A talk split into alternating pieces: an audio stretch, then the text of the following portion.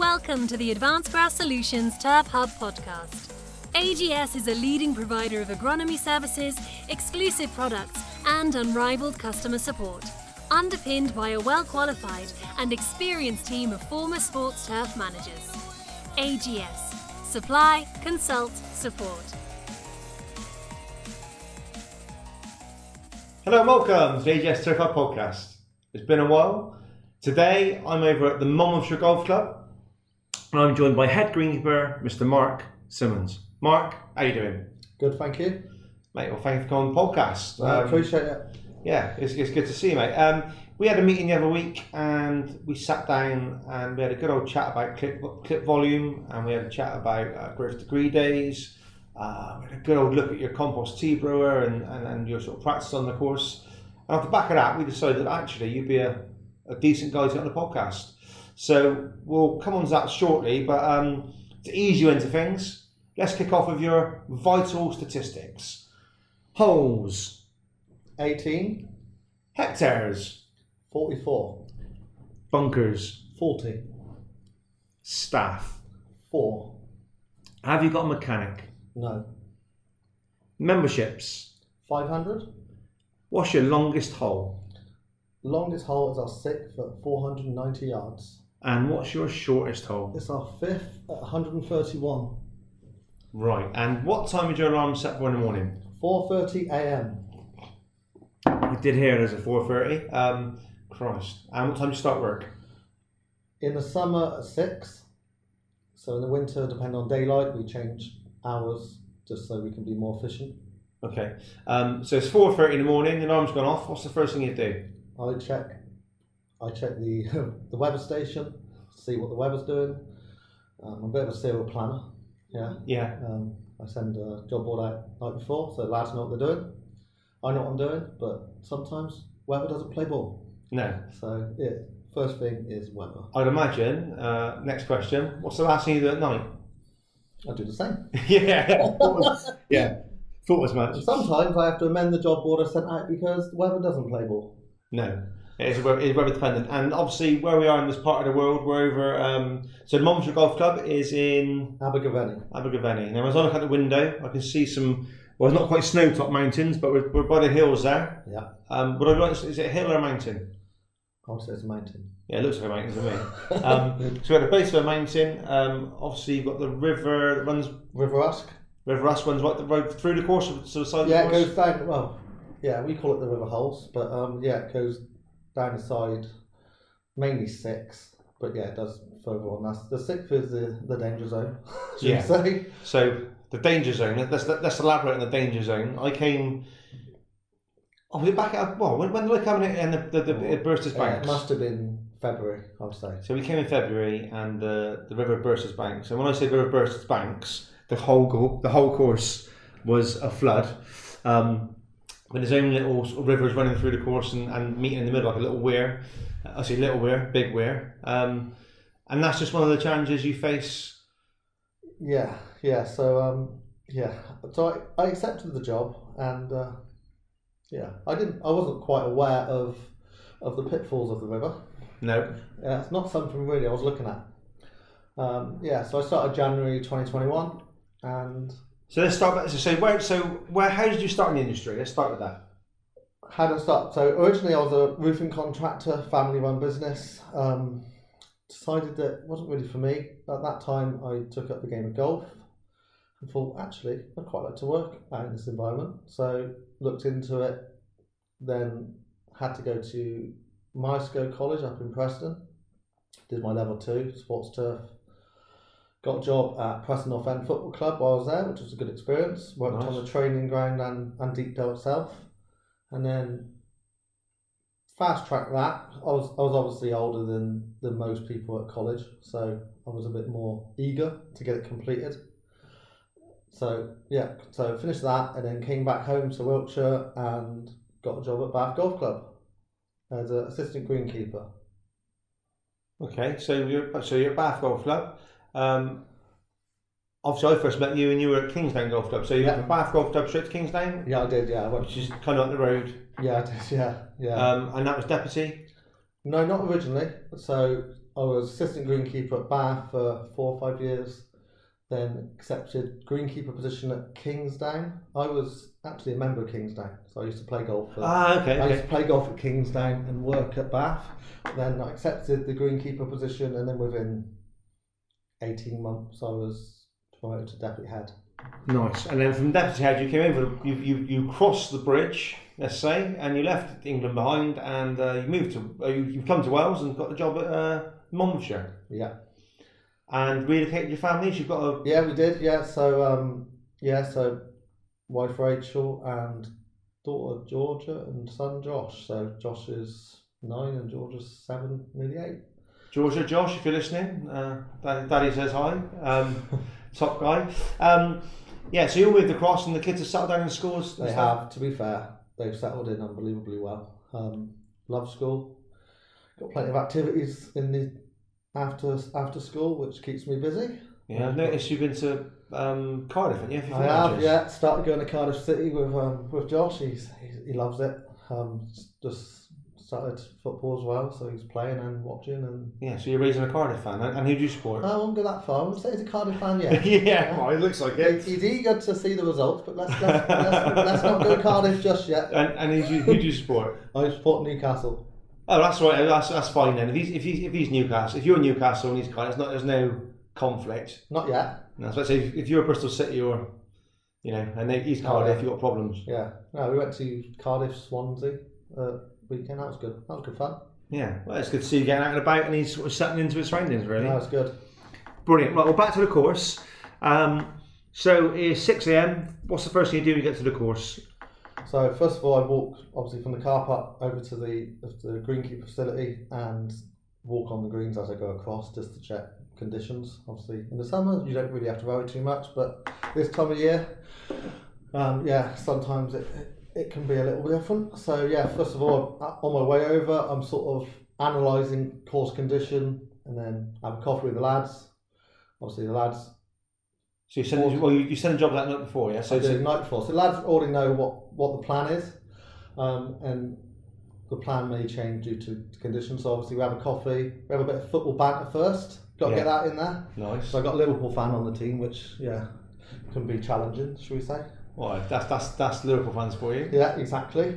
Um, so yeah, have a bit of banter, and then we talk about the day, and yeah, we'll stick to plan A or B, C, or D, depending on what it is. Yeah, Um, so yeah, and then we get on our way and crack on. happy day. So you said you're a golfer. You play golf, um, and you got obviously you got a team. So uh, any other golfers on your team?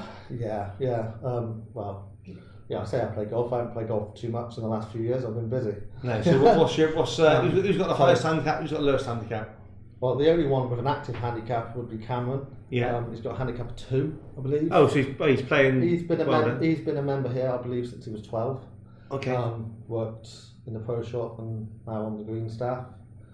Um, so yeah, he's he's by far the most accomplished golfer. Matt plays a bit.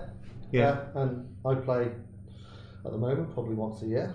okay. So and, who's and and Martin, does, Martin doesn't really play.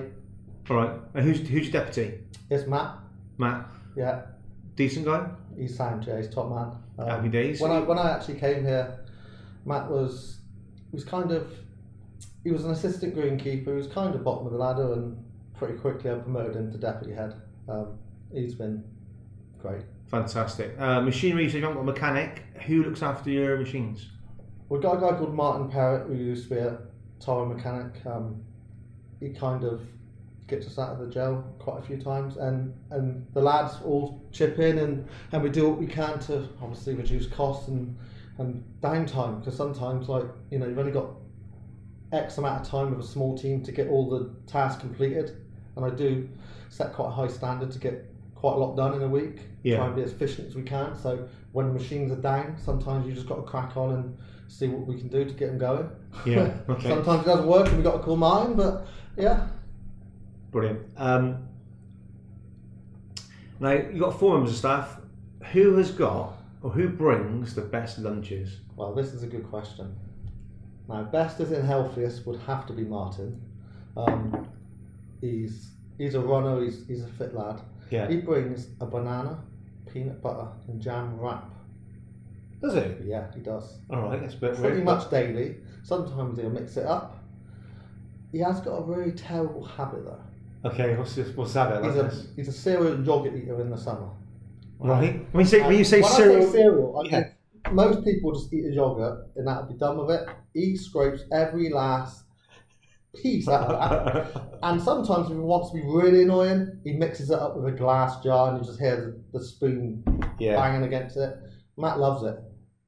Mate, well, I tell you what, I'm, I'm, I I'm noise sensitive, so uh, my, my family attest to it. I can't bear the sound, the sound of anyone eating, crunching, banging, driving a bend. Um, who has the worst lunches? Oh, without a doubt, Cameron. Um, Yeah. He's a pro shop lunch boy. So we have a packet of Haribo's, a flapjack, a fizzy pop. Yeah. That's Cam's lunch. So I know, I know who Cam is now. Now you, now you say that, I've seen his lunch before. um, so out on the course, then, what, what are we looking at? So, so we, we've said we are location wise. We're in Aberg- we're where are we location wise? Abergavenny, yeah. Um, what's the course like? What, what is it? What, what sort of course is So it's a Parkland golf course. Uh, it's founded in 1892. Um, it's quite picturesque, to be fair. The scenery's stunning. Um, Hmm. Yeah, you, you, yeah, you can't beat the scenery. It's now.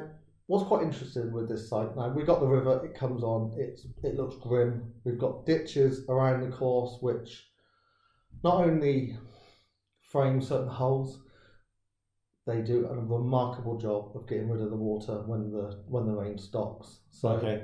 um, we've got we've got that. Um, and when I first, like I said, I touched on it earlier. When I first came here and I saw the first flood, I thought, oh my god, what have I done? I'm going, I'm to need, oh, yeah, I'm to need a bigger boat. Yeah. Um, but literally the next day, you wouldn't have known it was there. We were driving. I was driving down the fairway on a gator, and thinking, this is nuts. But yeah, so you've got the river. You've got those sort of challenges, should we say? Um, but it's a really, really lovely golf course um, with some small greens, some mixture of long par threes, and some holes where you can get out a bit more. Yeah. Right. Well, our greenkeeping. So, so the uh, let's go into and, and uh, let's assume that people don't really know, um, and this for those that that aren't in the know. Um, you take the approach when making uh, decisions on the greens, um, where you look at a lot of data. You're Yeah. data driven. You love a bit of data. So you're looking at uh, clip volume. Yeah. You're looking at growth degree days, Yeah. um, and you're using a sort of combination of those factors to to make decisions on the course. Can you sort of talk to me a little bit about the clip volume and how, and how, how, you, how you use that to your advantage? Yeah, yeah. So clip volume is something I've done ever since I took over. So it's something I've you kind of looked into various forms of data and thinking when I become a head greenkeeper, I'm going to do that. So clip volume is essential to everything I do. So basically, how it works is guy will have a pad, a pen, a jug on the on the greens mower. In the morning, he'll go out, he'll cut. For example, he'll start on the putting green, he'll cut the putting green. He will then record the clip volume from the inside box, so not the cleanup box, where it could be a bit depending on how good he is at cleanup and Yeah. the grass is coming off. So the inside box, so it's consistent, and then he'll measure that.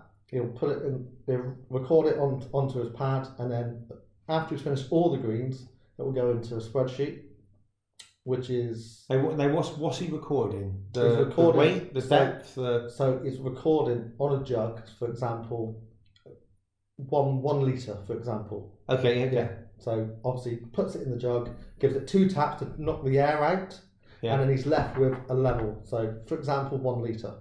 So because it's one box, he has to times that by three to make to account for the other two boxes. yeah, So for example, that that figure will be three liters. yeah, That will then go into a spreadsheet and it works it out per meter square. And it will give you a total clip volume figure for that day. For example, 26 mil average for, Yeah. the, for, the, for the greens total. So I use that for multiple reasons. So, first of all, do I cut tomorrow? So, it's a management decision. Do I need to cut tomorrow? Is growth low or is it high? Do I need to double cut? Can I just roll? Yeah, especially when stress is high clip volume is essential because say for example I took eight mil off, I'm definitely not cutting tomorrow. I'm just gonna run the iron over. Growth is low, so I'm gonna maintain speed. yeah, Um, another reason why I do clip volume is it helps to, especially for, for products I use from, from yourself or, or someone else, helps to understand the effectiveness of, of, a, of a product, you know, the longevity. Um, do I need to feed? Do I need to up my primo? You know, there's so many different aspects and one of my favourites actually is this time of year because say for example I got an outbreak of disease on one particular green. First thing I'd do, I'd look clip volume and say, right, is the growth really high? Because it could be soft growth, Yeah. maybe causing it. Is the growth really low? And sort of it helps me make decisions and to act upon. Yeah. Um, that's decent. And then you also use growth degree days. Yeah, so that goes alongside the clip volume. So obviously, once I start primo, which is typically May, Yeah. so I use primo on greens, tees, and approaches. So for example, on greens, I generally go, I go on base zero, and I go between 180 and 200. Give myself a bit of 200 mil, yeah? 200 growth degree days. Oh, sorry, yeah, yeah, yeah, yeah. yeah. So 180 to 200. So for example, in the summer, you could you could have 24, yeah, in a day when it's hot. Yeah. So how it works is, in the summer you might have to reapply primo within 10 days. Now, Yeah. in the spring that might last three weeks. So then it gives you a guide that when the primo's coming to its end, you, you kind of reapply. So you, you're maintaining the growth and it helps you control your growth rate which you acquire. Yeah, okay. So other ways of doing primo. So primo is obviously, for those who don't know what primo is, it's a, it's a growth retardant. It helps reduce the, the growth of the plant. Um, and it might be that um, if you weren't doing growth degree days or if you weren't doing clip volume, you might supply every, say, two weeks about 400 mil of product. And you try and, like Mark said, you, you try not to run out every sort of two weeks. A slightly more technical way to do it is the growth degree days, where you're looking at actual growth rate and, and applying it. So you're sort of maximising your efficacy of the product, but at the same time, if it is going to run out a bit sooner, you can get it on earlier. If it's lasting longer, you can get on later. Absolutely, and, also have, have given yourself a little window as well because sometimes the weather's not playing ball. So you might have some rain, you don't want to be applying that in the rain. Obviously, it could be windy, so giving yourself sort of a range to go upon gives you a little bit to play around with. Like sometimes I've gone really early, yeah, Yeah. but I'll lower the rate, yeah. So and the rate will change depending on what surface like tees and approaches. I go probably every 280 to 300. Yeah. So it Growth, growth degree days. yeah, so it's not as regular as maybe greens, but then the rate's a lot higher. I'm yeah, I'll probably a litre 1.6 max. I'd probably say Yeah. can go higher, but yeah, trying it's trying to also depend on your manpower. You know, you could have go on holiday that week, so you might think, oh, I got I got to up my primo yeah because I don't want to be cutting this two or three times a week. No, there's, no- there's no timing with the hours. So it helps. It helps with manpower, absolutely. Um, and back on the growth retardant, the, the, the primo, uh, the the rate you apply of primo is relative to the, the length of the grass you're treating. So on a golf green where it's a finer grasses and it's like a five mil say you'd, you'd apply less. If you're doing the approaches or you're doing the tees where you've got like you know, 25 mil height cut or 20 mil height cut, and it's a ryegrass, you'd put on more. 'cause you- Absolutely. so that's kind of how that works. Um, so, um, what is your sort of approach? So, so what's, what's your kind of approach to um, greens maintenance? What's what's your sort of ethos? What's what's, what's your idea? So, so my idea is to be sustainable because number one, budgets are tight. Yeah, I'm not at a, a golf course that has massive budgets, so I got to get the most out of what what I get. So, be sustainable. I do love the biological route because I think it's the way to go. Looking after your soils will look after your turf. Try and reduce chemicals. Yeah, I'm not a big fungicide user. I've used, used one this year. Um, not hoping to use too many more. Um, but yeah, time, you, sometimes you have to. Yeah, Um, and really be uh, a greenkeeper who does less disturbance. So enhancing the biology. Also, for a golfer, they don't like being disturbed. They don't like hollow cores getting pulled out of the ground and 60 ton of sand chucked on it in a on temporaries or they're playing on. They don't like it, right? And we all know it as greenkeepers. Sometimes we have to upset certain individuals because we're doing this work, and sometimes it's essential.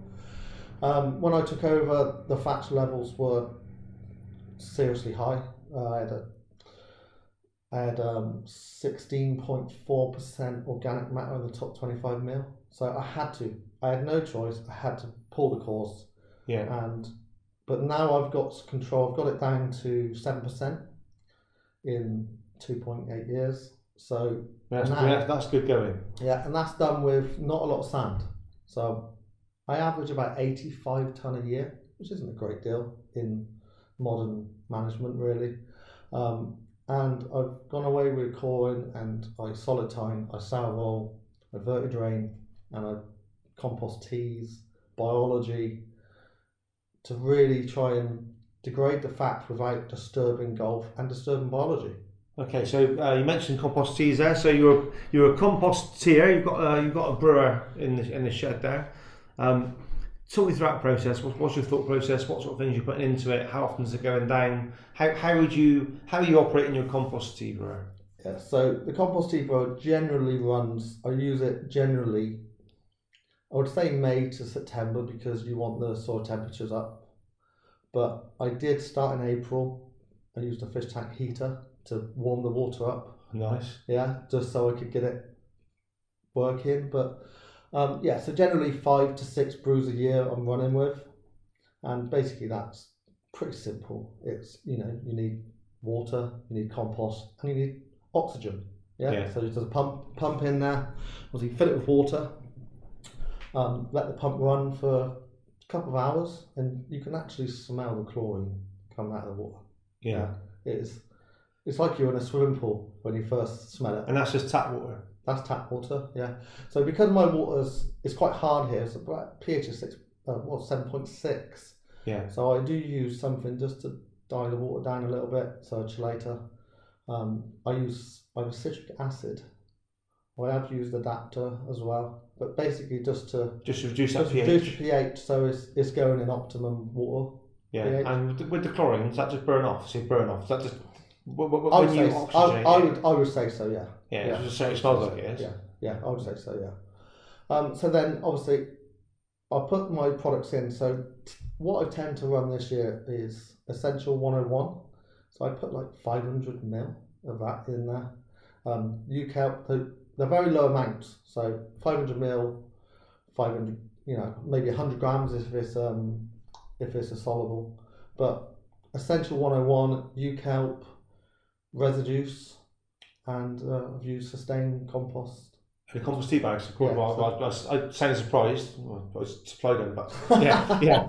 I did. But I wonder what you're doing, but, but yeah, So basically, it's it's you want to feed the microbes, and it basically once it's going, and it's depending on how long the brew is, but it's basically multiplying at a rapid rate to make billions of Microbes. microbes. To to from my from my point of view is degrade fats, but also what it does, it breaks down the locked up nutrients. So over the years, people have put load of fertilizers down, granulars, whatever it is, and it's locked up in the soil. yeah, Now, what these microbes are doing, they're actually unlocking that, and it's feeding the plant for you. So when I talk about growth, now I've had to back off nitrogen because it's unlocking. Since I've done the compost teas, it's unlocking so much free N. and and you can see that in your clip volume. Hundred percent clip volume. That's where it's so crucial because I see the clip volume and think, yeah, I don't need to feed. I don't need to feed. I actually put Primo down on its own with no nitrogen in my last application. Just used a bit of seaweed and a bit of humic with it, Yeah, um, just to, so I don't lose colour. Um, but the compost tea, I think, is is is so important. It's also creating disease resistance. I've actually actually run with companion in there as well to be think about it. I'll put companion in there as well, you know, to get those those extra benefits. yeah. And so this year, um, so so uh, still on the compost teas then. Um, so what you flick, you, you you bang your brew on when you finish a shift and you flick it on and stuff and what it's ready to go next morning or is it? Yeah. So How the many hours have you got on a on a brewer? so the initial the initial task is take the brew outside, bleach it, clean, kill any bad bacteria so it's nice, nice and So you're not multiplying the bad bacteria? exactly, Yeah. and harming the good bacteria put in there. Um, so that's the first process. Then fill it with water. I generally do it sort of after break, so say twelve o'clock in the afternoon. Run it for a couple of hours just before we go off at three o'clock. I will then put all the products into the brewer and then just let it do it. So generally, I go depending on the temperature. Yeah. So in the summer, I might only run it for 24, 36 hours. Start of the year, it is running 48 hours easily. Yeah, just just a multiplication process. Yeah. And, and, and is, is it a visual thing? You, you can see it, or Not particularly. Sometimes you see it foaming up, so that's always a good thing. Um, did, did, did you tell me um, you've got a secret? You got a secret weapon to rid of the foam. oh yeah, so yeah, so um, vegetable oil. So if it does foam up, you don't want it l- losing product on the floor. So a teaspoon of vegetable oil does the trick. Um, Coming to the AGS portfolio soon. you don't want to. You don't really want to use um, anti-foam, which we would use in the sprayer typically with wet agents to dye it down because it's not been tested that if it does harm the biology. I don't want to be wasting wasting product and not getting what I want out of the product. So Yeah. vegetable oil works a treat and it's cheap. Nice. Um, so you mentioned you- you've only used one fungicide this year. Yes. Um, and you've been fairly, or I say fairly disease free. I'm assuming you're pretty disease free. Yeah. Um, when you do get disease, what is it? Is it a repetitive disease? Do you, you always get a certain? Well, it's quite interesting actually, say that because you know I love data and I, I look at trends and I've built up historical data over the first what two point eight years I've been here, and what first year fuzz was bad and I was like wow, Yeah. wow, right. and then that's when you amend your program and think actually I'm probably not helping it here, so I need to amend this and sort of and cope with this better. So I've done that, and fuzz I'm I'm pretty happy with my control with Fusarium. But last year, anthracnose, summer probably didn't help, but the anthracnose was, was quite quite rife. That's why I implemented the compost tea. Yeah. Um, I raised the height cut from 3.5 to 4. Got an iron so we can maintain speed. And anthracnose has been the best year yet. So, yeah, it's always amending and adapting and you know, serial planner. I'm always at home with a laptop. My wife would tell you probably Yeah. does her head in, but you know. But I'm always, I'm always, I don't really. Yeah, I'm just a proper. I've messaged you at times, and you're like, "Simo, switch off." yeah. It's, uh, it's, it's nine o'clock on a Friday night. Uh, But yeah, so. Uh, so so greens are pretty clean and sort of grass species. So composition on the greens. What what have we got out there? What, what are you dealing with? well, yeah. When I when I first took over, it was very Poa dominant. I would say now I'm definitely seeing a lot more bents coming through. So Highland bents. So that's I think. Well, I would say it's the the biology helping. Yeah. To they were probably already there, but now they're shining through. Lower ends helping, maybe a little bit. You know, Poa don't like it too much with a low Um, end. So Have you sort of actually started overseeding the greens yet with brown top? Because I think you were trying to get on top of your yeah, organic matter first, weren't you? So yeah, so this could be good news for all suppliers that as of next year I will be overseeding with with bentgrass. Um, yeah, it took best part of three years to to to get the facts. There's no point putting bent seed into sixteen percent organic matter. It's just not going to happen. Yeah, So as of next year, I will be overseeding. and getting a real good bent, bent Yeah, brown top bent yeah. program. So yeah, hundred percent. Lovely. It's a good job you know a man. as long as the price is right. yeah. Um, so that's the plan. So brilliant. So you're working with, with the natural stuff, and we're, going to start doing the brown, the brown tops. Um, uh, on your teas, you've Yeah. been using ryegrass. Yeah, we use plenty of ryegrass on the tees. Uh, we've got six par threes, so um, they, it takes a lot of wear. Take hammering, yeah. Yeah, traffic's quite a lot of golf here as well, so yeah, it takes a hammering. So yeah, we use perennial ryegrass to try and get some some coverage. Okay, and out on the course, what's your what's your favourite hole? I would say 17. Yeah. Talk me talk me through it. You're on the tee. So you're on the tee. It's quite a nice looking hole. See the mountain in the, in the background, and you've got to go over a, a small pond, and it's got two fairways. So it's got short fairway and then road and over the road. You shouldn't be on the first fairway. Let's let me be honest. Yeah. You should be on the second fairway, but the second shot does it for me.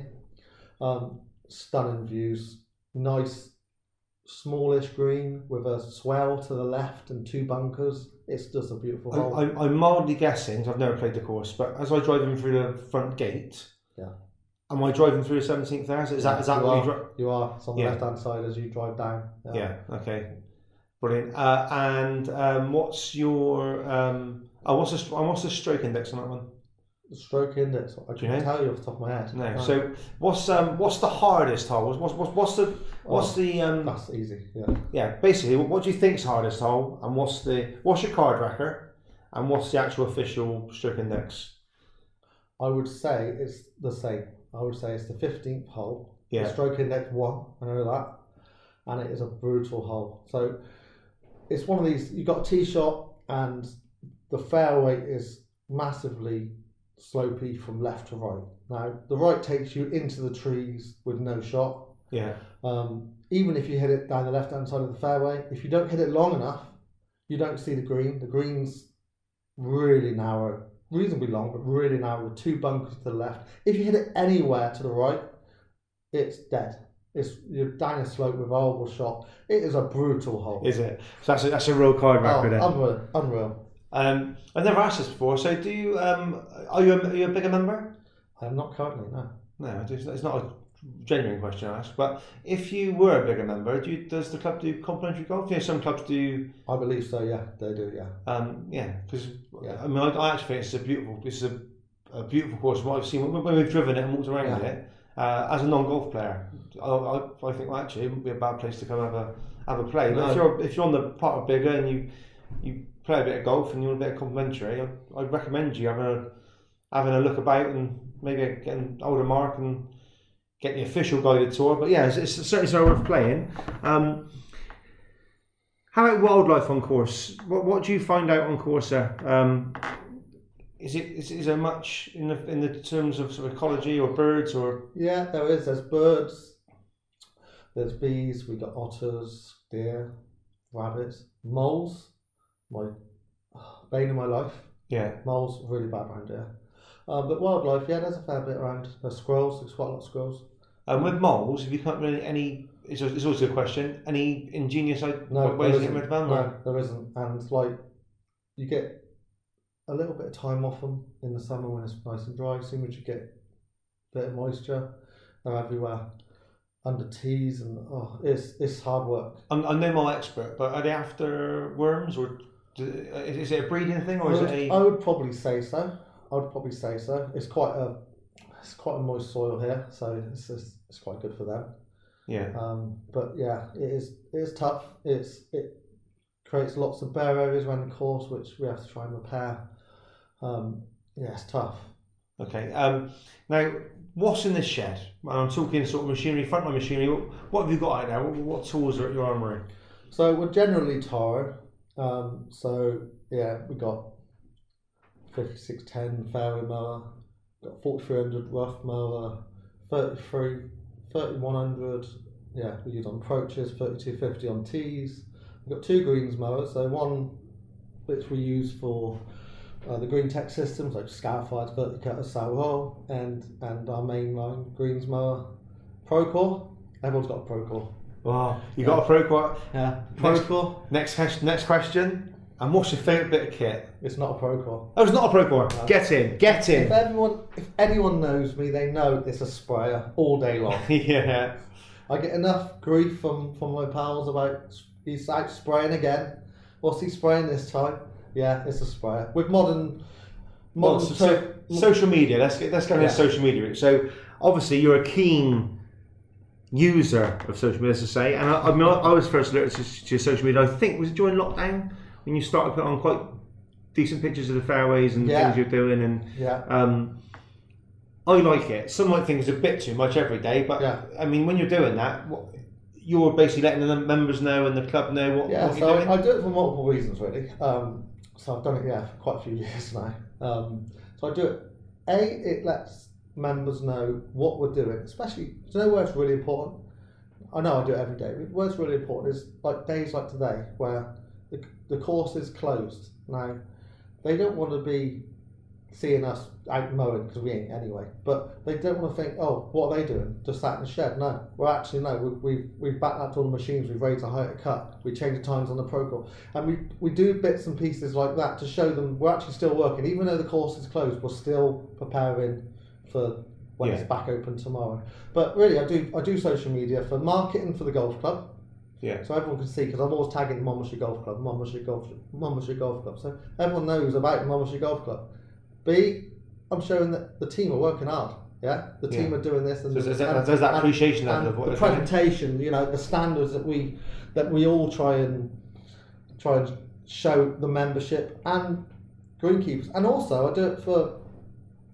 You know, greenkeeping now is no longer I'm not going to help my competitor out. Yeah, so you know, we all interact these days and we all have problems and issues or you look at someone and you think, wow, your services are unreal. What are you doing that? And and you learn from each other. Like I've got I've got pals I talk to every day, you know, for, for long periods of time and it's always turf, greenkeeping, you know, if we got a problem. So it's always interacting with and learning new techniques maybe. Yeah. Yeah. So, you, so you're, you're learning the sharing. Evolving and yeah, trying to progress always. Yeah, they're decent. Um, any future course projects planned? So Yes. say over the next couple of years, what, are you looking to achieve at the club? Yeah, so uh, this winter we're, we're clearing out some more ditches. Obviously, ditches are super important here. Yeah, when we get the river over, we need to get rid of this water fast. Yeah, because the golf course, no golfer likes the course closed, and sometimes it gets a bad rap. This place, they say, "Oh, it's a wet course." It's not a wet course. You know, I've been I've been on wet courses. This is not one of them. Now, if it's constantly raining, yeah, it's going to be wet.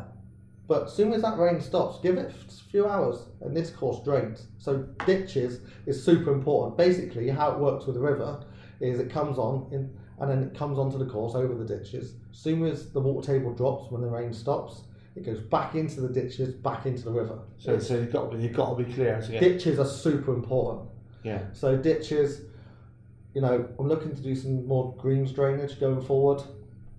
Some bunker constructions. I'm always, on- I'm on always the- planning. On the greens drainage, um, I'm sure you're familiar with No Golf Club, but um, it sits particularly out for the winter. Um, but he's had the rope drainage done. I forget Yeah. what it's called now. Is it Yeah. called uh, wick drainage? Wick. Yeah, I know. I know. The, I don't know exactly what's called, but I've seen the rope drainage. Yeah. Yeah, yeah. So I've re- seen it. he's had he's had um, four. He had four done originally with that. I think he's got another ten been done this winter. Nice. And it's four wetter screens and it's four drier screens. Um, and Cotswold Edge have done, I think they've done four greens as well. They're four wettest.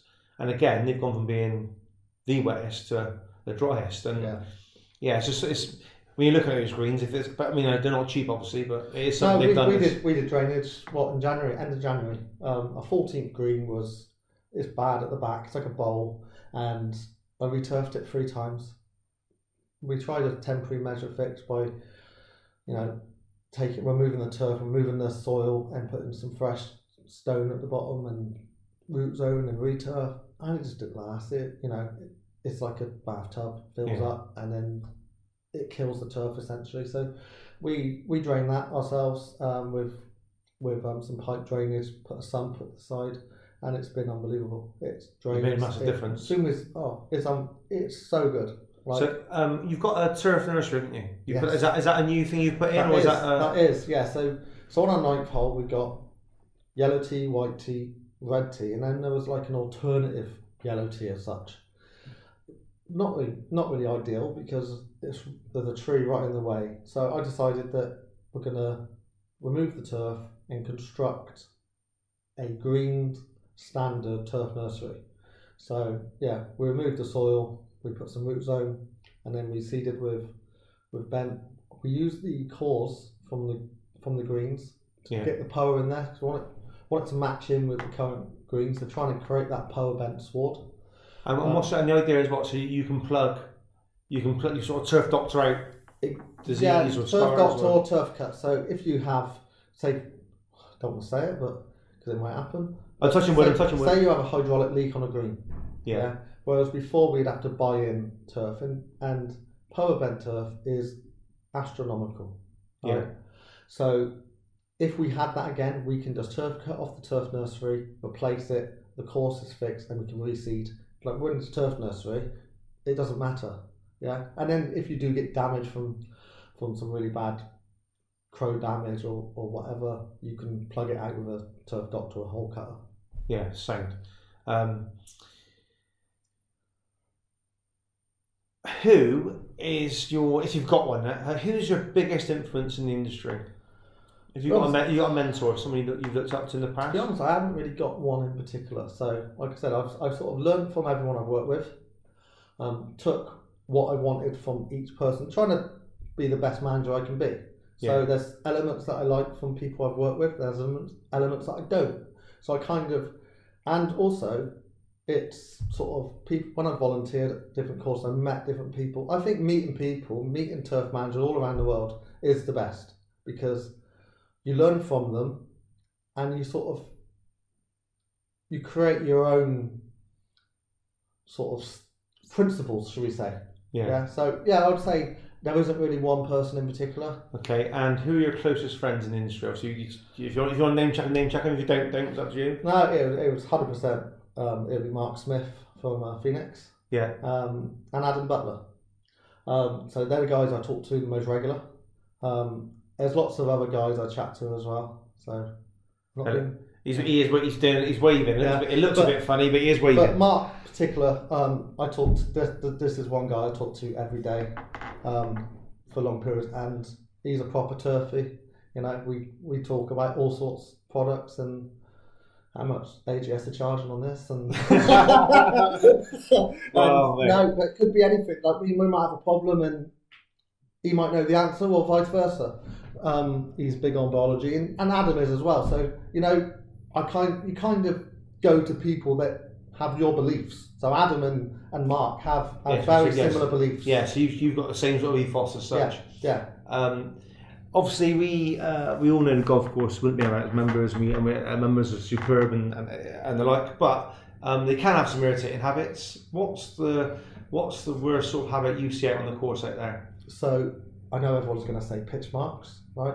Which yeah, but I would say the most frustrating for me is is, and I'm not tarring everyone with the same brush because not everyone does it, but it's the bunker raking. element. And we, like we full rake bunkers a lot here, like, and ten minutes later you look behind and there might be someone who's used a wedge to rake where he's been and.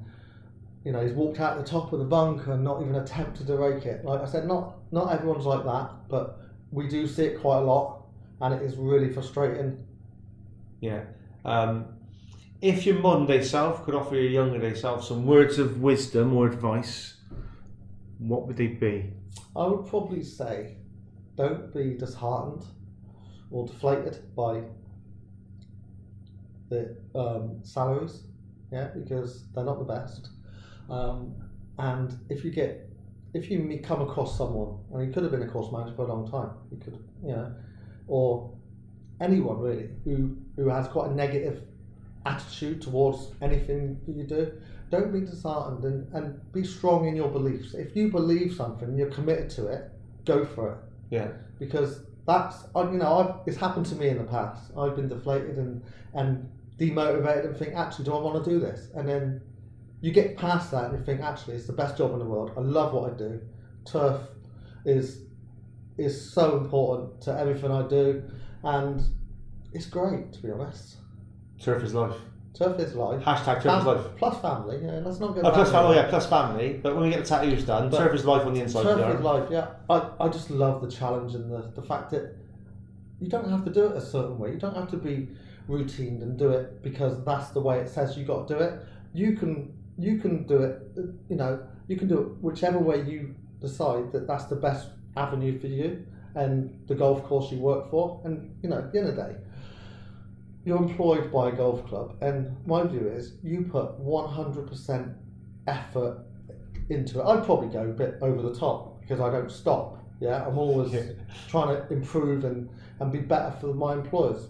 But to be fair, my employers are brilliant. Yeah, the golf club have been super supportive to me since I took over. Like the the management are just unbelievable. Like you know, sometimes finances are tough, and I'll go in there and say, right, I need this because of.